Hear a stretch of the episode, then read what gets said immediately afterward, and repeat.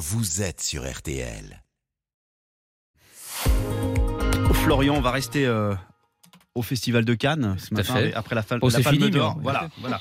Mais vous allez nous expliquer, et ça c'est incroyable comme histoire, pourquoi une erreur sur un nom a eu d'énormes conséquences sur la Palme d'Or. Oui, Jérôme, on est en 1980. Cette année-là, le grand réalisateur américain Douglas Sirk, auteur de quelques chefs-d'œuvre hein, des, des années 50, est choisi pour être le président du jury. Hmm. On demande à un assistant de le contacter pour savoir s'il est d'accord. Et il est d'accord? Alors, il aurait sans doute été d'accord.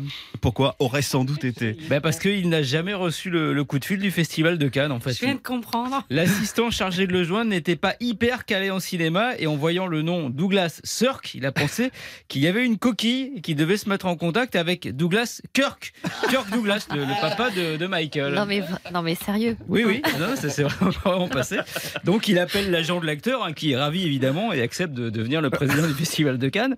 Comme les organisateurs sont un petit peu honteux, bah, ils n'osent pas lui dire que c'était, c'est une erreur. Et donc la star de Spartacus déboule à Cannes.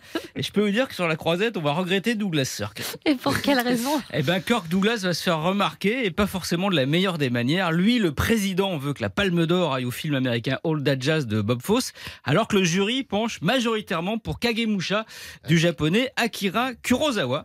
Alors qu'un nouveau vote va être organisé, vote qui aurait sans doute fait pencher la, faveur, euh, la balance en faveur du film nippon. Kirk Douglas fait des siennes. Mais que fait-il? Bah, il s'enferme dans sa chambre d'hôtel et il fait dire qu'il est malade. Alors qu'évidemment, pas du tout.